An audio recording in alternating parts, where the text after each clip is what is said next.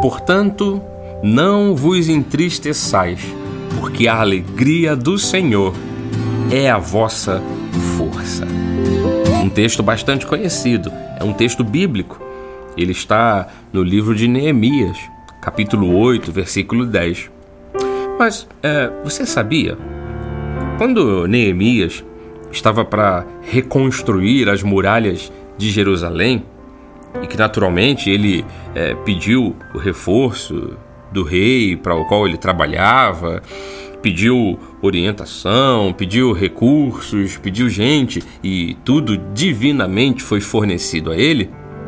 Ele levou parte do povo de Jerusalém, que há cerca de um século estavam com a cidade toda destruída, numa grande miséria, e muita gente, diante do grande trabalho que estava para ser feito, estavam lá apreensivos.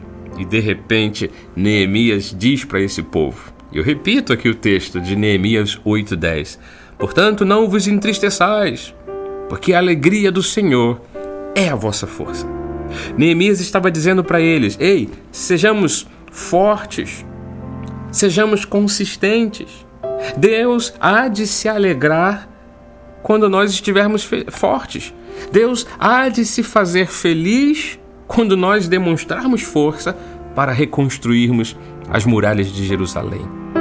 Por isso que em várias partes da Bíblia, com palavras proféticas, palavras de encorajamento, o Senhor nos diz que podemos fazer dos nossos das nossas ferramentas de jardinagem, por exemplo, como diz Joel 3:10, forjai espadas das vossas relhas de arado, façam lanças das vossas podadeiras, diga o fraco eu sou forte.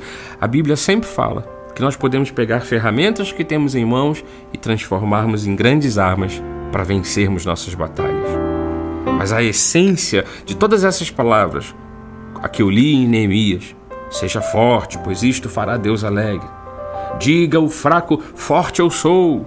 Faça das suas podadeiras lanças, faça disso uma espada.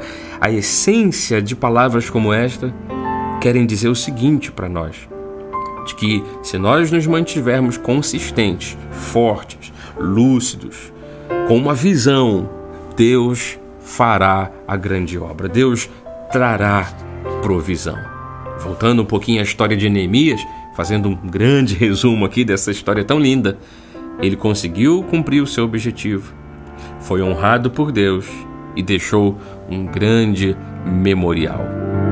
Detalhe que esse homem não era engenheiro, não era construtor, não era um grande administrador, ele era um copeiro. E Deus fez grandes maravilhas através daquele homem. Quero que você saiba, amado ouvinte, que daquilo que Deus oferece a você hoje, que pode parecer pequeno, pode parecer algo uh, tão singelo, Deus pode fazer grandes obras. Que Deus lhe abençoe, que Deus faça você prosperar com as ferramentas que você já tem em mãos. Em nome de Jesus. Amém. Este foi o programa Semeando a Graça, uma realização da Igreja Evangélica Cristo Vive em Campo Grande, no Rio de Janeiro. Aqui na apresentação, Bispo Marlos Galvão. Se quer nos encontrar? Acesse pela internet Cristo Vive CG. Cristo Vive CG. Se quiser receber essa mensagem ou enviar para outras pessoas, entre em contato pelo WhatsApp no número do Rio de Janeiro 21 998 010 291 998 010 291. Graça e paz. Tchau, tchau.